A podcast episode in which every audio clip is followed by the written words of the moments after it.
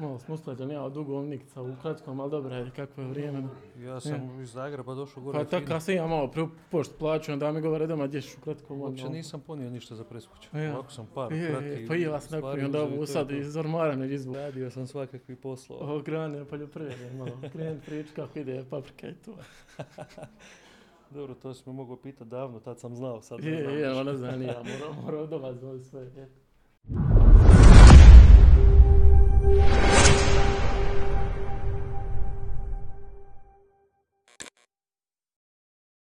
Pozdrav svim gledateljima portala Bljesak Info, ovo je novi Slačionica podcast. Današnji moj gost je e, bivši reprezentativac Hrvatske, danas trener juniora Lokomotive Nikca Elović. Nikca, dobar dan, dobrodošao. Dobar dan, pozdrav svima. E, za početak, evo da budemo malo aktualni, sinoć Hrvatska u utakmici polufinala Lige Nacija pobjedila je Nizozemsku, e, igraće finale, evo kako komentirate, još jedan sjajan uspjeh reprezentacije Hrvatske. Tako je, pa gledajte, to meni nije iznenađenje sigurno. E, Druge reprezentacije se, vjerujte mi, nas boje i to kako mi imamo stvarno jednu dobru generaciju već godinama, pogotovo s Lukom na čelu koji igra kao, kao mladić još u ovim godinama, tako da da i u finalu kogod nam dođe više se oni boje nas nego mi drugih. Tako da zaslužena pobjeda. Da, evo zadnjih e, dana je bilo dosta burno u reprezentaciji Hrvatske, eto bili ste vi napadač, kako vi komentirate ovaj incident što je bio s Markom Livajom? I općenito evo vidimo da Zlatko Dalić još na vrijeme svjetskog prvenstva u Katru non stop je karakterizirao kako Hrvatska nema napadača, to jest da ima HNL napadača koji se pre, pretjerano iskazali, evo kako komentirate općenito tu situaciju i situaciju oko Livaje. Pa dobro, taj incident koji se desio s Livajom, to, eh, to se nije trebalo desiti, to se nije smjelo desiti na, na takvom jednom otvorenom treningu. To se realno ne smije nikad dešavati, eh, pogotovo gdje ima te male djece koje su došle gledati svoje idole. Eh, Ne treba sad tražiti krivca, treba smiriti tenzije i situaciju. Livaja je svakako bitan član Hrvatske nogometne reprezentacije, tako da ovaj, tu se nema šta, šta puno dodati, tu ne treba uopće tražiti eh, ko je kriv. Uh, jednostavno to se, to se ne smije događati. Uh, ne bi se složio da Hrvatska nema uh, napadača, ima Hrvatska dobre napadače. Uh, od Petkovića, Livaje, samog Kramarića, uh, to su sve igrači vrhunske klase i Petković je i sinoć pokazao da, da, da zna i Da, može. Da, da, kad, kad hoće. Da, kad hoće. Da, ovaj, e, evo Hrvatska igra to final, e, final Lige Nacija, ina- inače ja to Lige Nacija nisu uopće volio to natjecanje, evo kako vi to komentirate na početku, je to bila kao promjena u, odnosu na prijateljske utakmice, opet imamo nekako prijateljske utakmice, dosta se e, e, trenera nije složilo sa tim ovaj dijelom, kako komentirate to vi to natjecanje, na općenito kao da je to dodatno UEFA natjecanje zbog naravno profita. Pa svakako da je puno utakmica ima tokom cijele sezone i kad ti neko ubaci nešto novo tako naravno da se ne slažeš e, s tim. Međutim, kad dođeš do situacije u kojoj si sad polufinala pa i finale te Lige nacije, onda ti je drago. Ali Mhm. svakako gledajući e, onako jednim drugim putem igrači odigraju za svoje klubove puno utakmica tokom sezone, ima tu kupova, ima tu ko igra Europu Lige prvaka ili Lige UEFA e, i onda još igraš za reprezentaciju neko novo natjecanje, to se skupi popriličan broj utakmica, tako da e, moje osobno mišljenje je da bi se to trebalo malo regulirati u budućnosti da se ograniči neki broj utakmica koliko bi igrač treba odigrati, a ne da ga se dere maltene do, do neki oni Da. krajnjih granica, tako da ovaj, malo treba obratiti pažnju na te stvari. Da. E, Samo da samo vratimo na situaciju, ovo Slovan, zadnjih godina dosta je bure, tako, imamo svako neko necanje, neka epoha Hrvatske na svjetskim evropskim prvenstvima, imamo dosta slučaja, bio slučaj sa, sa Kalnićem, bio slučaj sa Rebićem, uglavnom to Zlatko Dalić dobro nekako hendla, dobro iskoristi. Situaciju, na neki način i vi ste otišli na reprezentacija, nekako niste se uprostili na dosta način. I to i sad evo nova situacija ovaj, sa, sa Livajom, kad dosta je, dosta je bilo bure, ali uglavnom onaj Dalić je nekako se karakterizirao da je bio pravo, pogotovo situacija sa, sa Kalnićem, ovaj, gdje je dobro to iskoristio, Srebić je nešto bilo drugačije, gdje je on nakon, eto, nakon poraz od Španjolske, praktički se njega okrivilo da svi pet golova, na kraju je to on je ovaj, nekakvim porukama na društvenim mrežama praktički sam sebe izbacio Da. iz reprezentacije. Ako se treba tako nešto desiti da bi funkcionirala reprezentacija i davala rezultat, nek se dešava uvijek prije svakog Da, da, da, je, tako je, da ovaj, Ma ne, to su neke stvari koje, koje se dešavaju i drugim reprezentacijama, tako da ne bi iskreno dao neke puno pažnje na, na, na te stvari. Najbitniji je kasnije rezultat što Hrvatska radi jako dobro zadnjih godina. Da, da, svakako. Evo, samo kad smo već kod hrvatske reprezentacije u svjetsko prvenstvo Katru još jedan povijesan rezultat.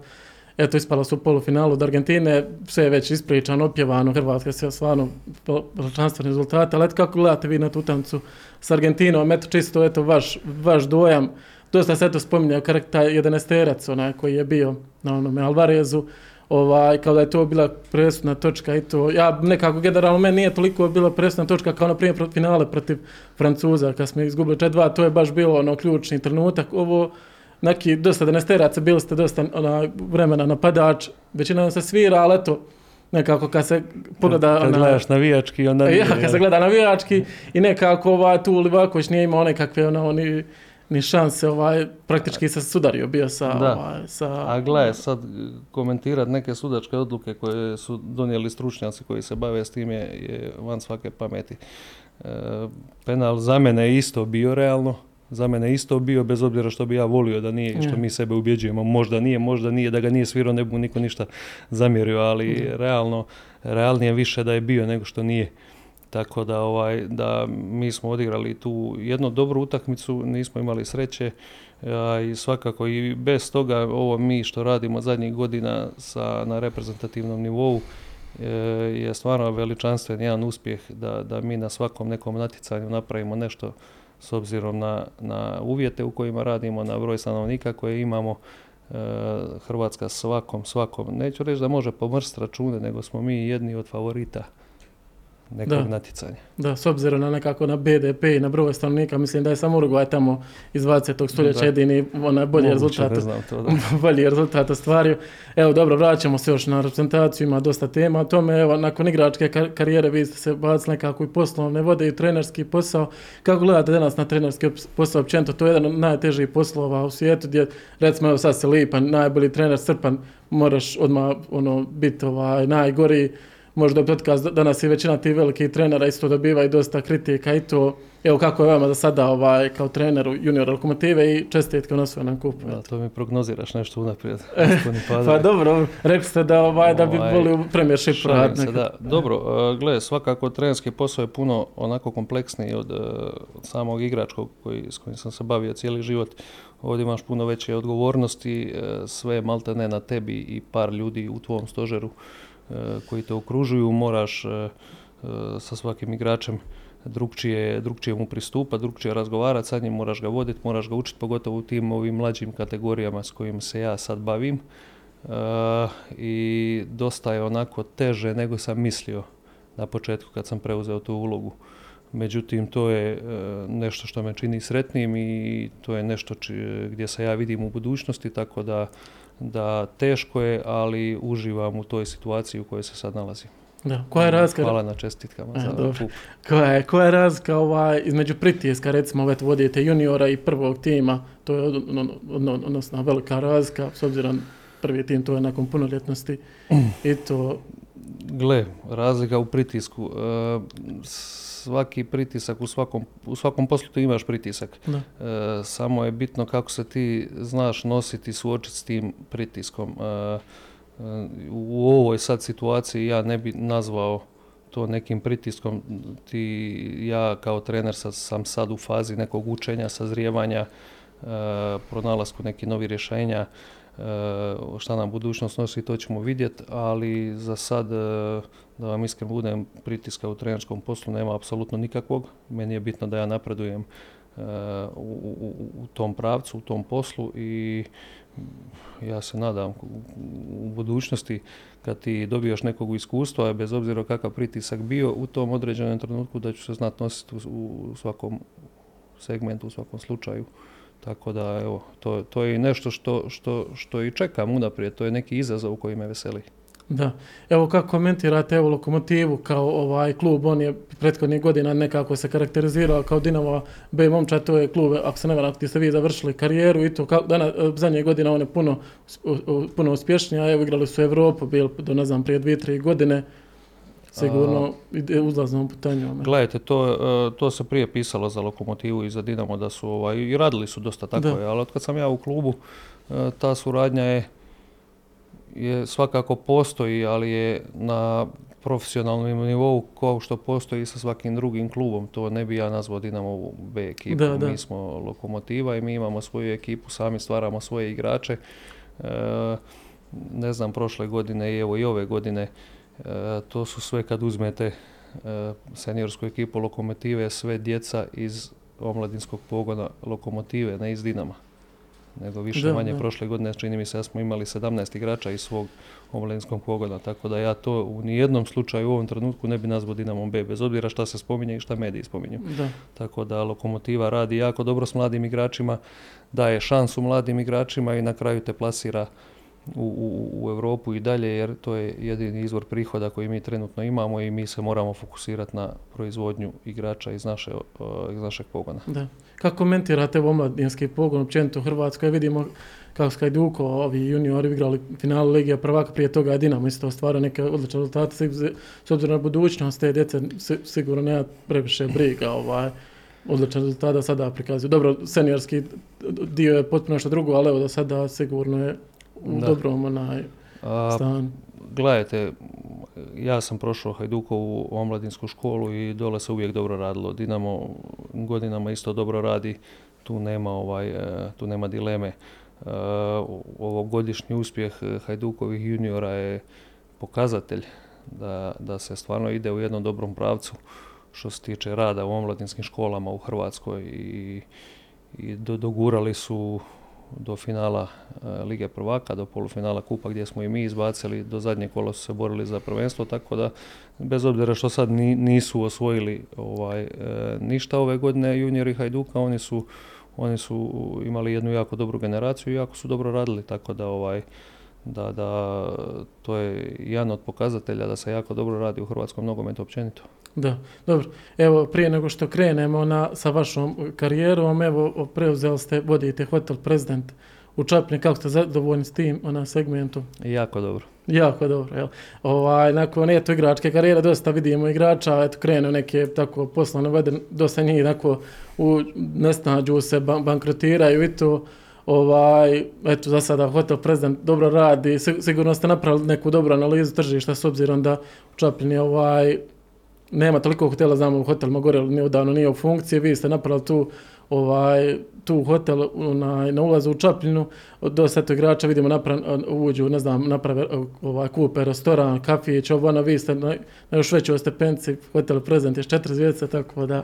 Da, pa dobro, to je planski sve napravljeno i za sad je, hvala Bogu, sve dobro, tako da nadamo se da će tako i ostati. Da, vjerujem. Ova, evo da krenemo sa, sa igračkom karijerom. Otkud nadimak leteća tvrđava to? To mi je Čiro dao kad je došao u Hajduk. Da. I tako je to ostalo. Da. Nekako vaše, vaše ova, ime se najviše spominje, ova, barem prvo sam primijetio u sezonu 2006-2007, onom ludom derbiju s Dinamom, ja da je bilo 2-2, da ste vi iznudili onaj 11 terac, ali po mene je to možda najluđi derbi što sam pogledao između Dinama i Duka, bilo je valjda 100 crveni, ono žuti, toli, tri, tri sedanasterca bila, tako da ovaj, Carević je, ja mislim, od des igrača Dinamo da ozlijedio je sedam, tako da ovaj, i on, ja mislim, pocrvenio bio, tako da. To je, ovaj, je, sjećam se tog derbija, to je bio baš jedan onako intenzivan ja. derbi, pun stadion, onako dosta naboja je bilo na tom derbiju, jer smo, čini mi se, smo se mi bez poraza ušli u, u, taj derbi jedni i drugi, koliko se sjećam, ili smo mi čak izgubili samo kolo prije da. tog u Osijeku. Je, je, to je bilo u listopadu. U zadnjoj ja, minuti. Ja ovaj, pa smo bili onako u blizu smo se, smo se ovaj, u bodje bilo, tako da dosta jedan intenzivan žestok derbi, puno, puno kartona, puno penala, Uh, tako da dobro se sjećaš 2-2 davno je to bilo, bio si mlad. Da, da, da, svakako. Ova, tad ekipa je dosta bila zemlja, bili ste vi, bil Carović, bio onaj Pablo Munoz, ovaj, dosta onako simbar, dobra ekipa Hajduka, ali po meni to je Dinamo najjači, kao što sam gledao, to je na ekipa Dinama bila Modrić, Oluka, Tako je, tako je. Oni su imali jako dobru ekipu i, i igrački tad u tom trenutku su bili ispred nas, međutim svakako da te derbije na poljudu njima nije lako igrati i, i utakmica je po meni, kako se sjećam, same utakmice završila najrealnijim mogućim rezultatom. Da, da, da. Sjećam se te vatrne atmosfere, pogotovo tog 11 na vama, koje je bilo, baš, baš je bilo dosta turbulencija, ona, nakon svakog 11 terca, ona, da je to ono me Kovačić najgora bila, ona, utakmica za Dobro, nije lako te utakmice ni suditi. Da, da, ali te, ta, ta derbi baš bio. E, tvoja odluka se onako gleda pod povećalom uvijek i ti si taj koji odlučuje, on je svirao tri penala tu utakmicu, par crvenih podijelio, dosta žuti i onda se još spominješ tjednima iza e, po medijima navijača jedne druge ekipe, tako da sucima stvarno nije lako suditi te derbije. Tada ste vi igrali s dosta igrača Hajduka koji su, na primjer, bila velika imena, ali nisu napravili toliko veliku karijeru. Pa evo, e, konkretno Ante Rukavna, ja znam on tad dolazio iz Šibenika, on tad sam vam bio ovaj, ja znam on tad došao, on je bio u Šibenik pa je bila neka transfer. Ante došao te godine, ja mislim, da, 2006. Da. Eto, recimo, on, on je bio, ono, sjećam se, ono, non stop su bili portalu o njemu i to, ali nije napravio neku karijeru, ovaj, a da je da imao kapaciteta, da imao nekako da. sve karakteristike je... Ovo. Bio je, sjećam se tu kad on misli dolazio... na Carevića i na, i na, na, na, na računicu i tako da... Ova, da, pa gledajte šta znači veliku karijeru. Uh, I mene uvijek pitaju da li si mogao više, da sam mogao više napraviti. To je tvoj da. limit bio i, i to je to.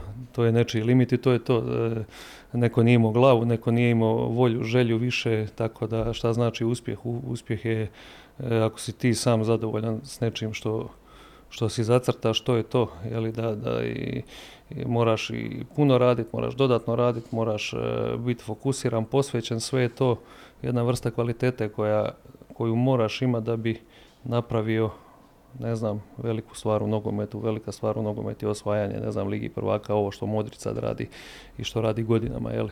Ali on je posvećen, on radi, on, on je ko mladić malo ne U... dobro, ključ je proći BH ligu, onda nije prošao Zrinsku i Gošk, tako, i tako te klubove sigurno ovaj, ne bi uspio.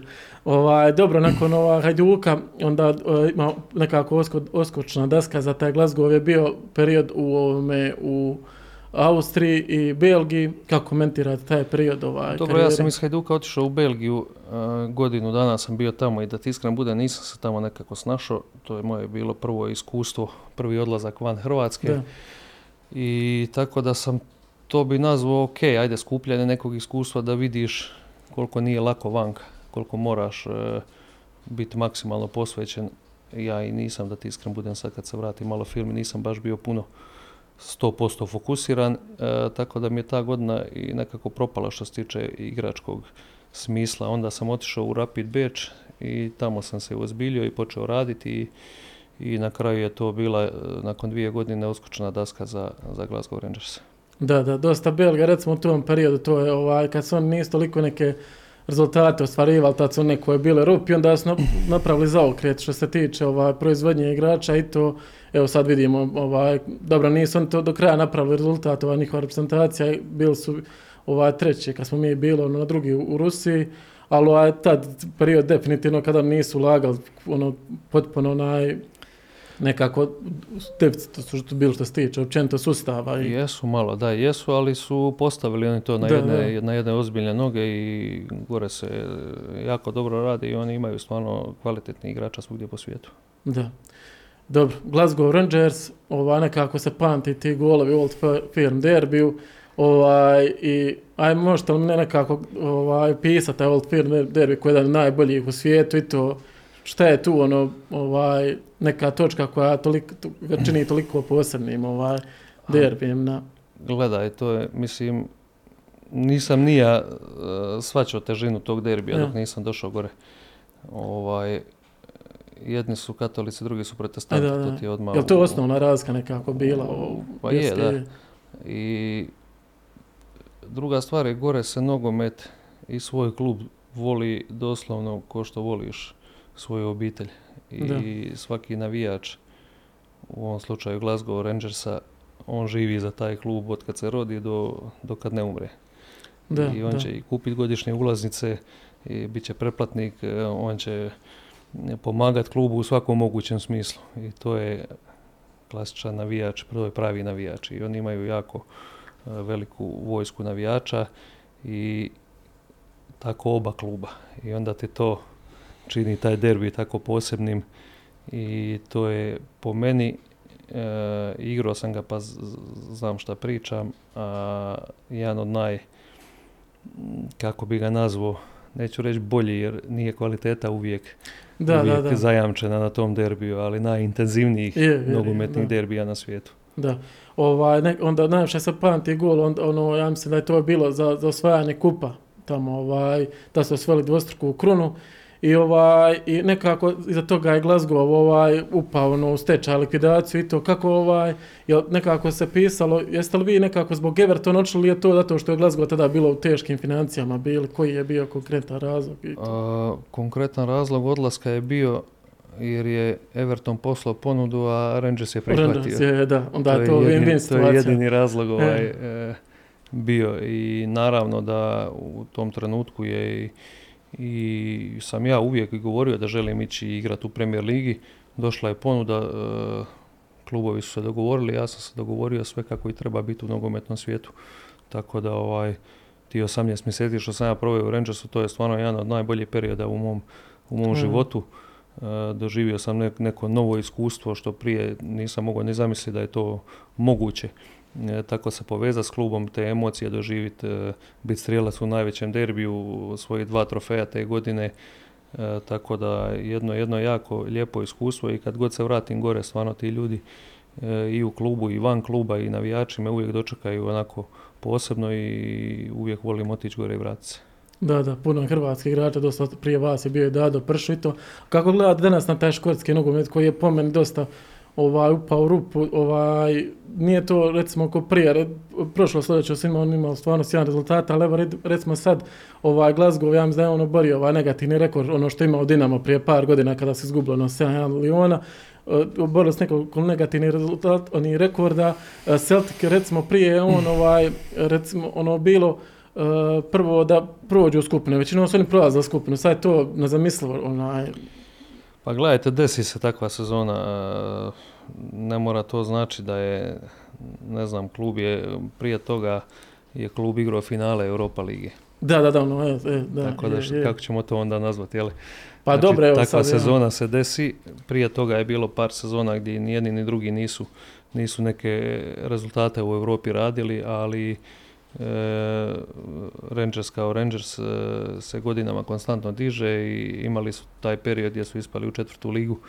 E, pa kad su se vratili, došao je Steven Gerrard, on je digao klub na noge, stvorio ekipu, ne znam, od 100-200 miliona eura gdje su se ti igrači prodali, gdje se klub financijski e, osposobio da može funkcionirati, da može dovoditi bolje igrače i da može igrati Europu, tako da da oni realno svake godine od, od tad igraju u Europu i nešto naprave. Sad sezona se jedna desi gdje je bila realno očajna sezona ta u Europi, da. E, dosta negativnih rekorda, ali to ne znači da će to svake godine pa, znam, biti. Da, e. Dobro, da nekako, mene je glava nekako Celticu, on je većino na igrati, ne znam, osminu finala i to ja sad u zadnje vrijeme da se ne sjećam da su baš igrali toliko i baš sjećam se izjave, izjave koji kaže da ovaj da bi dobro bilo možda ovaj škotske škotsku ligu prebaciti u englesku. Šta vi o tome mislite ovaj? Pa to, to se priča od kad sam ja igrao gore i u Škotskoj i u Engleskoj, uvijek su neke priče da se e, Celtic i Rangers prebace u Premier ligu. Sad, koliko je to moguće, koliko je to izvedivo, to ne znam, e,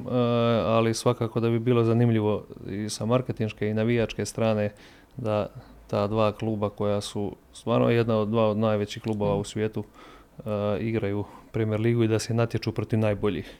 Tako da ja bi to isto volio vidjeti, ali koliko je to izvodivo, koliko je to moguće, to je sad upitno. Dobro, to je možda velika razlika, nije toliko ko što iz Engleske i Velsa, Engleske i ne znam koliko je između Engleske i ova Škotske isto ko na ovim prostima dosta ljudi voli vidjeti, ne znam, srpske i hrvatske klubova, pitanje koliko je to da, izvedivo. Koliko je to moguće. Dobro, evo samo da pitam već ti škotski klub, ono što je mene kako manje ono poznato, recimo ti manji klubovi, koliko je ovaj, su evo recimo dobro znamo da je Ferguson nekad ono Sabrtanom osvajao neke ovaj, do, ovaj da, dobre da, da ovaj, koliko su ovi ostali klubovi toliko ova, ova dva sa baš izvaju Celtic i, ovaj Glasgow. Pa dobro oni dominiraju godinama u toj ligi par puta se desilo kroz povijest da je neko drugi osvojio tako da, da ovaj drugi klubovi su očito level e, ispod, tako da ovaj, to će po meni ostati tako i, i narednih godina dugo.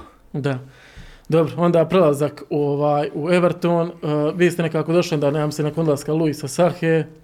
Tako. I ona, meni, po meni, highlights vaše karijere je bio uh, travan 2012. Tada se City United gonjali za, za naslov i svi će potentirati, svi će reći da je Aguero donio City u naslov, ali ja sjećam te utakmice na Old Trafford, bilo je 4-4, tada ste vi zabili za 1-0, United je okrenuo, bilo je 3-1, ova, ta ste vi, uh, oni su opet, ja se vodili 4-1 i onda ste vi PNR uh, za poravnanje bilo ovaj, po mene, kažem, highlights vaše karijere, to je bilo ono neko prije, prije mjesec dana prije onoga ludla sa Guerom i golom za City. Je. je. to je bilo, e, čini mi se da je to bilo malo odmah poslije utakmice polufinala kupa. Da. Mi smo izgubili polufinale kupa od Liverpoola na Wembley. Da, da, da. E, nesretno. Izgubili smo 2-1 i doslovno ostalo 3-4 utakmice do kraja sezone. Mi smo došli rasterećeno na Old Trafford. E, odigrali smo 4-4 jednu ludu utakmicu. E, gubili smo, vraćali smo se, odnosno poveli smo pa smo gubili, pa smo se vraćali i na kraju je završilo 4-4 i ti bodovi su na kraju bili presudni za, za Manchester United e, za, za, samu, za samu titulu njihovu na kraju, tako da ovaj, da je jedno fantastično iskustvo i, jedna fantastična uspomena na, na tu utakmicu i, tako da sjećam se ja jako da. dobro, ja, ti si imao koliko 18 godina tada. Da, tako ono što je, tada je bila srednja škola. Ovaj, a ta, ta Everton, recimo, e, stvarno ima neke fenomenalne igrače koji nisu toliko je bile work, one, oni vrhunski igrači, ali sam ja stvarno volio, recimo, u Engleskoj su oni vas da bili peti, šest, tu je bio Arteta, Cahill, PNR, Baines, ovaj, stvarno fantastični igrači, stvarno odlična ekipa, ali vas da su tu bilo oko petog, šestog mjesta, dobro u Engleskoj ne mogu ući, top 4, evo sad vidimo i Newcastle kad ulaže, to imaš top 7, ja mislim da ona za tih prvi Tako koji je. se redaju. Ma, gle, Engleska liga je najteža liga na svijetu, da, definitivno, ja. i, i svake godine imaš neki klub koji uvijek te pomrsi računa nekom i gdje god ideš na gostovanje, sad osim City-a recimo koji baš dominira u ovom trenutku, uh, nisi favorit, ne možeš računati na neke bodove, uvijek sva gostovanja su teška, uh, svaki klub ima budžet, E, svaki klub ima dobre igrače i tako da ta liga stvarno raste iz godine u godinu i dosta, dosta tih e, manjih klubova, nazvaćemo i manji koji nisu prije bili e, u, u tom vrhu ili spominjani su ove godine recimo napravili od Brightona do ne znam ja sada i ne nabrajam dosta novih klubova se pojavljaju i taj Newcastle koji se spomenuo sad uložili su došao je novi vlasnik, e, izborili su ligu prvaka i dosta su računa pomrsili, evo i Liverpool je deseti završio, ako se ne sjećam, da, da, da. ako se dobro sjećam, Everton je se borio do zadnje utakmice za opstanak, a to su sve veliki klubovi kroz povijest Premier lige. Da, da, ovaj, kako, tad ste igrali sjajni Meto Feline, kako bi opisao tog igrača koji je neko, ono, vas zadobivo neke i pozitivne i negativne, ovaj, A gled, odlike. To je 2012. bilo, uh, kraj prvog mjeseca sam ja potpisao zadnji dan, ja mislim, prijelaznog roka. Da.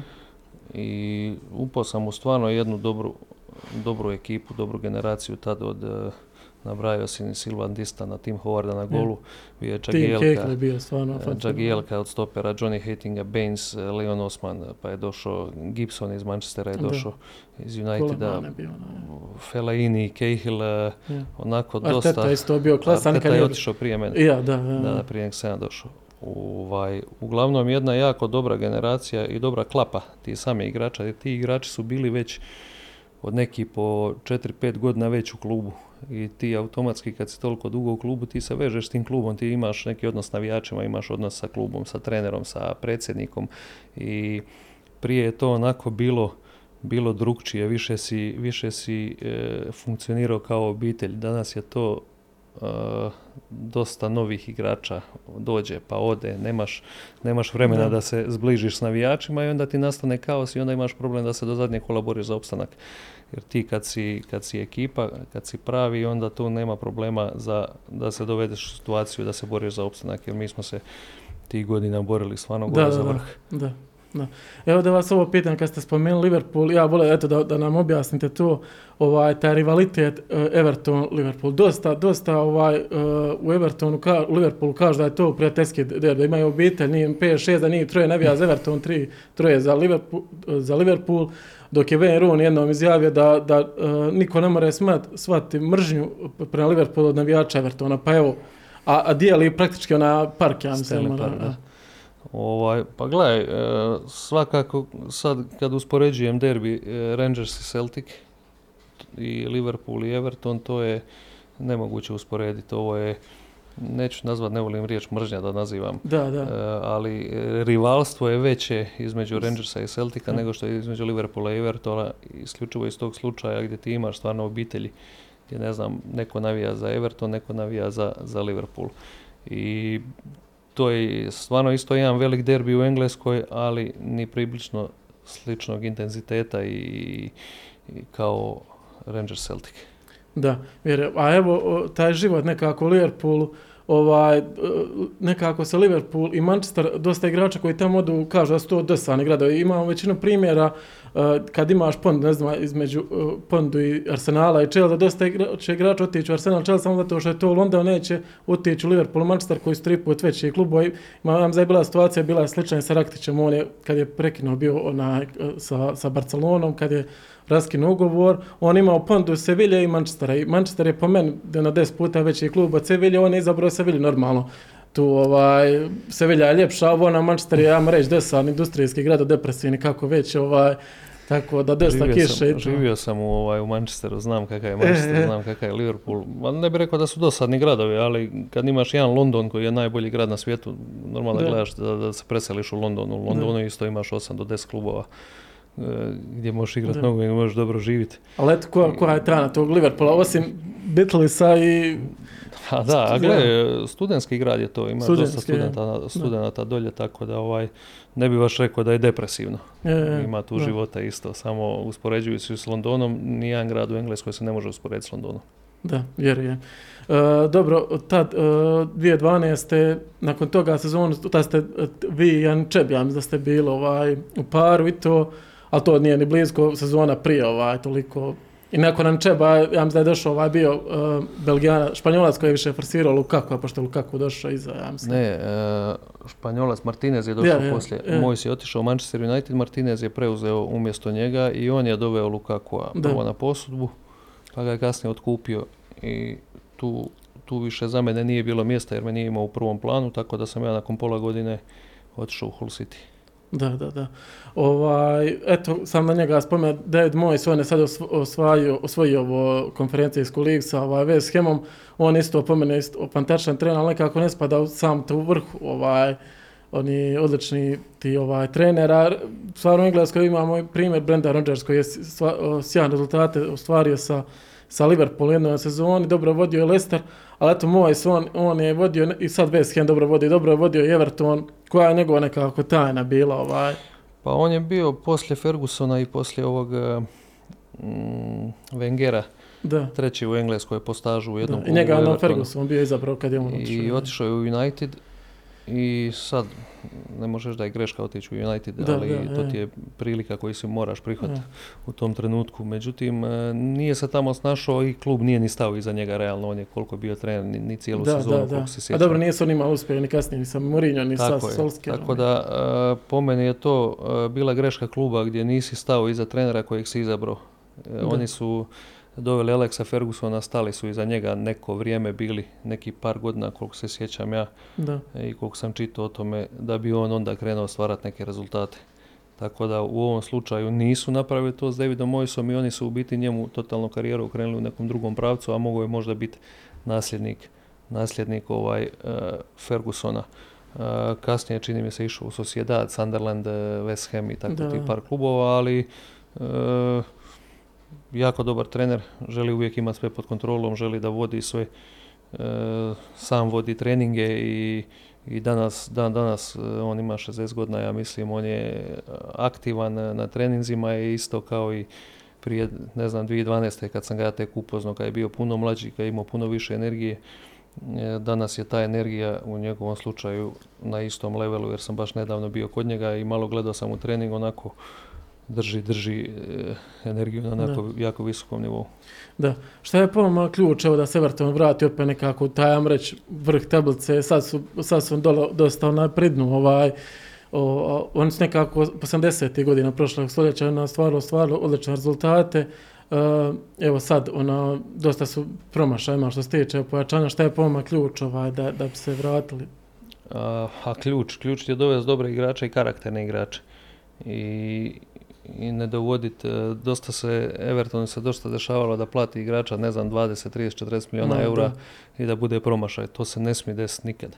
Realno to, e, to je neodgovorno, nepošteno, to je baš onako bacanje novaca ne. u prazno i klub je zbog tih stvari upoju financijske neke probleme, e, tako da mora se napraviti plan, mora se napraviti strategija koji ti igrač treba, šta ti treba i ići po pozicijama a ne da se dovodi iz brda s dola i da to onda bude kaos ko što je bilo ove godine. Tako da, da jedino uh, karakterne igrača dovest kojima je stalo i koji će se boriti za, za, za klub koji, ko, e, koji igraju i koji plaća, a ne da samo gledaju kako da, da odu što prije. Realno Everton je velik klub, nije Everton je, je, slažem se. Da bi ja, ti gledao da odeš samo tako negdje iz Evertona. Znam, bila izjava kad je Ancelotti došao Everton, da je to neka usporedba bila kao da, da Nero dođe glumit Hrvatsku ili tako nešto, neko je prošlo na Hrvatskoj, ser ja s tim ne bi služio Everton i kažem, ne bi nije.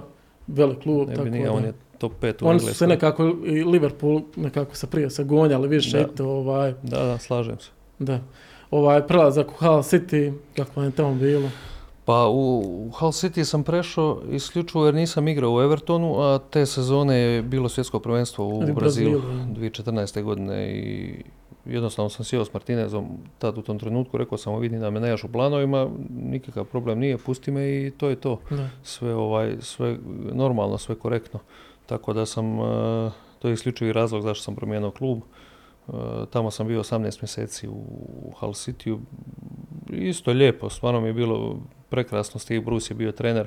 Da. On je legenda Manchester Uniteda i kapetan njihov, tako da radi s jednim takvim stručnjakom koji ima i nogometnu karijeru veliku i dosta trenerskog iskustva je bilo jedno jako, jako veliko iskustvo za mene kao igrača tad. Da. Tako da ovaj, imao sam jako dobar odnos s njim i to je, to je mal klub koji se, koji se bori da. za opstanak.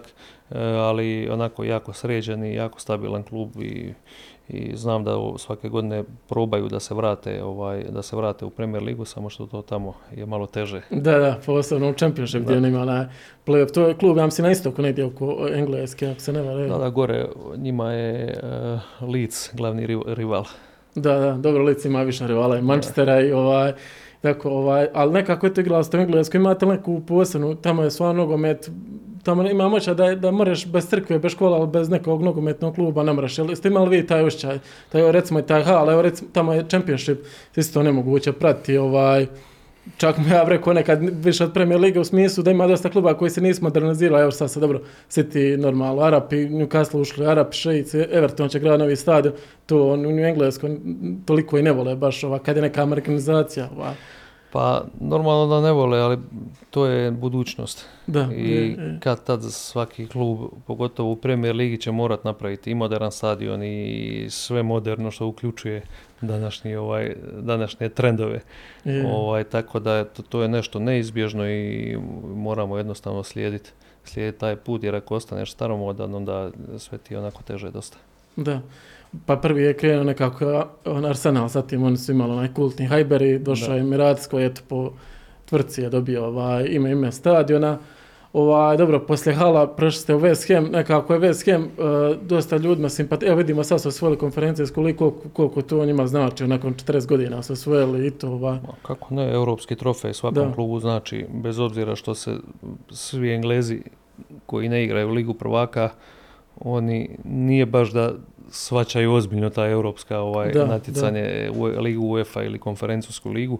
Međutim već kad dođeš do te faze da vidiš da možeš osvojiti nešto, onda se onda je to već već se stisne i tako da mi je drago mi je zbog West Hama, drago mi je pogotovo zbog Davida Mojsa jer e, zaslužio je taj, taj trofej u svojoj dugoj trenerskoj je, karijeri. Je, smo koliko je bio sretan, e, Realno još, on je već malo u godinama i nema njemu još puno do završetka trenerske njegove karijere, tako da ovaj, zbog njega mi je posebno drago da je svoj trofej. Da. Ovaj, ta ste vi došli kad je bio Slaven Bilić, ako se ne varam. Je. Da. To je bila odlična generacija, da je bio Dimitri Pajet tada. Ovaj. Je, da, Dimitri Pajet je došao bio iz uh, Marseja, čini mi se da je on došao tada. Da, da, Pa se kasnije i vratio u Marsej, može, može biti. koliko se sjećam, ali ovaj, jako dobri igrača smo tad imali i Slaven je to onako preuzeo sa stilom i prva pogotovo ta sezona je bila fantastična gdje smo mi doslovno svaki klub uh, od tih velikih klubova uh, nije nikom bilo baš drago igra protiv nas tad na, ovaj, na Bojlem parku na, na starom stadionu. E, ne Upton, nego Boylan Park. Ja, pa sad su izgradili bilo ovaj novi, ali prije, bil, prije bio Upton e, Park. Oni su, sad, oni su sad na ovom... Londonu. Na olimpijskom stadionu. Ja, olimpijskom, a prije toga su Upton Park imali. E. Ovaj, nebitno, uglavnom, uglavnom dobra generacija igrača i Slaven je to stvarno onako znao kako voditi tako da dobra jedna sezona. Je, je, on si imao onako žestoke navijače, baš ovaj, da, da.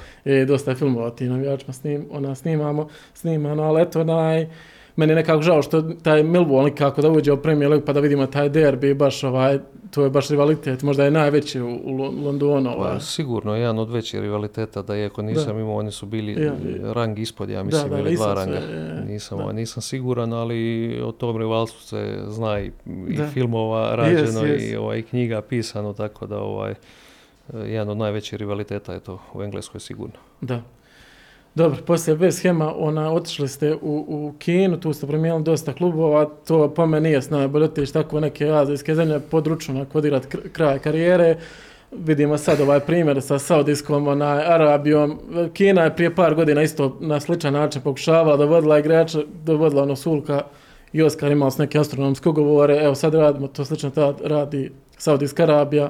Je, ali, onaj, ali ne bi se složio s tobom da odigrat pod ručnom pred kraj karijere. Ja sam probao pet godina i to pa, sam dobro, se napatio, znaš kako. Je, je, ali dobro, ovaj, ima dosta nije što e, odu sada, na primjer, u Aziji, tako možda da. neko drugi, ali ja sam, nisam pod ručnom. E, pa da, da, slažem ovaj, se. Ja sam skoro pet godina proveo tamo i onako dosta je drugčije e, od mentaliteta samog e, načina života, hrane, nije se lako prilagoditi na taj njihov njihovu kulturu, njihov, njihov način života, jezik, e, ne znam, druženja, sve to je onako dosta, dosta drugčije nego što smo mi navikli u Europi.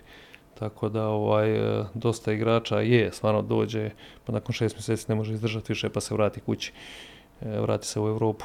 Tako da ovaj, jedno dobro iskustvo za mene, dosta sam novih prijatelja tamo upoznao s kojima sam i dan danas u kontaktu, svakako da su oni tad radili financijski bum da bi, da bi privukli igrača u Kinu i to je realno, treba bi realno reći jedini razlog odlaska svih igrača u Kinu da, da, da, si, da si zarade e, novac i sad su čini mi se promijenili te zakone, stavili su ove ograničenja na plaće da, da ne možeš više dati igraču koliko želiš, nego imaš maksimalne ovaj maksimalne budžete i uvjete koje ti se mogu dati, to je to, tako da su onako dosta sad s tim ograničenjima i, i dosta su, dosta tih dobrih igrača i neće da dolazi tamo, jer nije to to više kao što je prije bilo. Da, da, da. Evo vidimo sad taj egzodus igrača u Saudi Arabiji prvi očeo Ronaldo, sad očeo i Kante. Da. Pitanje, ali ne vjerujem sad da će toliko biti, ali dobro kad su financije u pitanju. Ovaj... A gledajte,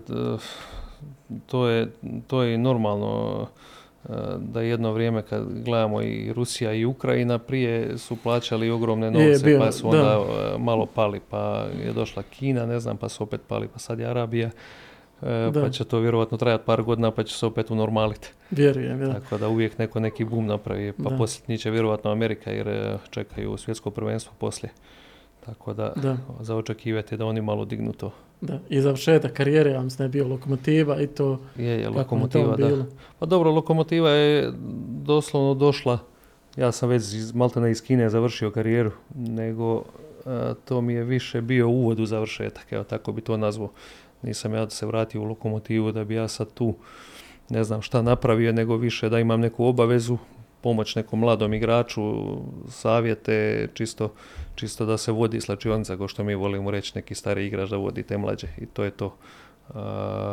i tako da mi je to dobro došlo ta 3-4 mjeseca što sam bio malo da se uvedem da se uvedem u normalan život nakon, nakon nogometa. Da. Evo na početku na razgovora spomenuli smo reprezentaciju, sad ćemo se okrenuti prema nju.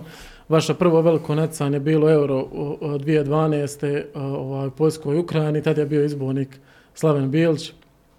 Taj period kako vam je bilo, ovaj, tada je na Euro baš bila teška skupina sa, sa, ovaj, sa Tako je, bili smo s Italijom, Španjolskom i Irskom. tako je, mene je Slaven prvi pozvao u reprezentaciju, e, još kad sam bio u Rapidu. Da, da, da. znači to je bilo 2008. 2009. Da. Ovaj, I od tad sam bio, bio stalno s njima i uh, Europsko prvenstvo, svjetsko prvenstvo poslije u Brazilu. A kod Slavena je bilo stvarno fantastično. Slaven je jedan dobar trener, dobar čovjek. Uh, on isto onako dosta je prijateljski nastrojen prema igračima i, i jako dobar je trener, tako da ovaj, za reprezentaciju uvijek bilo lijepo se odazivati i bio guž dolaziti. Tako da, ovaj, da proći europsko i svjetsko prvenstvo sa reprezentacijom je za mene popriličan uspjeh. Da. Tad je, ovaj, tad je protiv Irske, da ste vi postigli, tad je bilo 3-1 protiv Italije, 1-1, da naš protiv Španjolske, najjača Španjolska zadnjih godina, ona, tad je ono stavim bilo, sjećam se, potpuno promijenio, ono, formaciju i to zatvorio bio, i na kraju, eto, 1-0, ono, jako sjećam da nije bio... Mi smo izgubili tu utakmicu, ali e, nisu sad tu Španjolci nešto bili e, bolji od nas. Oni jesu u posjedu dominirali kao i protiv svakog. međutim, ako se sjećam od šanse Rakitića, da, da, da. Kod 0-0 nesviranog penala za nas na Čorluki, isto kod 0-0, e, oni su zabili gol u 90. minuti tek, tako da smo mi tu utakmicu imali poprilično dobre šanse, dobre šanse za, ovaj, za prolaz. Nisu oni nas nadigrali E, ne znam, nekim šansama ili, ili ne znam čim mi smo tu bili, e, bili dosta dobri na toj utakmici. Da. Poslije odlaska Slavana Bilića došao je Igor Štimac. Nekako je to razdoblje bilo dosta, ne, ne bi surovo i to, ali dosta je bilo tu problema s obzirom na način kao i on došao kao izbornik. Ovaj, I svaki njegov poziv svak, za igrača, to je bilo ono, dosta je bilo polemika i to, znam da je zvao onda Halilovića koji imao valjda, 15-16 godina i to dosta ovaj, se ni, ljudi, javnost nije slagala sa, njegovom, sa njegovim izborom i on je otišao bio ovaj, prije, još prije svjetskog prvenstva. Ovaj, da, pa dobro, nije, šta to znači ako igrač ima 17 godina, ako je talentiran, i ako je neka budućnost pred njim, ako je neko procijenio da je neka budućnost pred njim, da se on ne može zvati u seniorsku reprezentaciju, pa može se zvati. Samo što je u slučaju Alena Halilovića to otišlo u drugom pravcu, u nekom negativnom. On je mogao puno bolju karijeru napraviti nego što je napravio. E, tako da se ja ne bi složio ako je neko mlad, ne znam, da ima 18 godina da ne može igrati za seniorsku reprezentaciju. Može ako si dobar i kvalitetan, ako imaš budućnost ispred sebe. Tako da, ovaj, naravno, ta epizoda Igora, iako je sa njim isto bilo fantastično, e, završila onako manje uspješno, manje uspješna, ovaj, mm, ne znam, e, kod Igora je stvarno nama bilo dobro. Niti on e, bio drugčiji od Slavena, niti on bio drugčiji od bilo kojeg drugog izbornika. Jednostavno je tako završilo kako je, zbog čega ne znam, ali evo, neću u to ni ulaziti. Da poslije Igora Štinca, evo, u Modrićevoj biografiji piše za, e, za uh, Nikovač, da tada atmosfera za njegovog boravka sve ove godine što igra da tad bila na, daleko najgora. Kako vi to komentirate? Pa, najgora, pa bila je najgora isključivo zato što uh, je niko htio promijeniti naše navike. ti kad dođeš u reprezentaciju, ti imaš već neke svoje navike i, i svoje neke rutine koje se ne mijenjaju. E, znači, ne možeš realno svaki dan ne znam, ni vagati igrače, ni vaditi masnoću, ni krvi, laktate, razumiješ laktate i te stvari, sada ne nabrajam, nema veze. E, to je onako malo dosta otpora, otpora ovaj, e, izazvalo kod strane igrača prema, prema treneru i i to nije dobro funkcioniralo. To nije Iako nije to bilo sve tako kritično kao što se prikazalo po javnosti. Bilo je tu i dosta dobri neki stvari. Ali, ali samo da je možda neke stvari malo mekše radio, možda bi, ovaj, možda bi to sve puno bolje izgledalo. Da nekako, ovaj, kad sam rekao da, da baš vrhunac bio za klubsku karijeru protiv Evertona, nekako je to bilo otvaranje svjetskog prvenstva protiv Brazila, tad je bila dvojba ko će igrati u napadu, ovaj, tad je bio Eduardo, bili ste vi, u koga na kraju ste vi dobili priliku, to je sigurno nešto što se pamti. Ovaj. Ma svakako, to je otvaranje svjetskog prvenstva u Brazilu protiv Brazila, da. gdje te gleda cijeli svijet, normalno da se pamti, to ćeš pamti doživotno, to je ovaj, to ti ostaje uvijek urezano u sjećanje. E, u reprezentaciji uvijek bila jaka konkurencija što se tiče e, napadača, tako da bio je tu i Dudu, e, bio je Olić, bio je Mančukić koji je tad bio suspendiran da, prvu utakmicu zbog kartona u, u play-offu protiv Islanda, čini mi se. Tako da ovaj, tad sam dobio šansu i to je onako jedan trenutak koji pamtiš za uvijek. Da, da.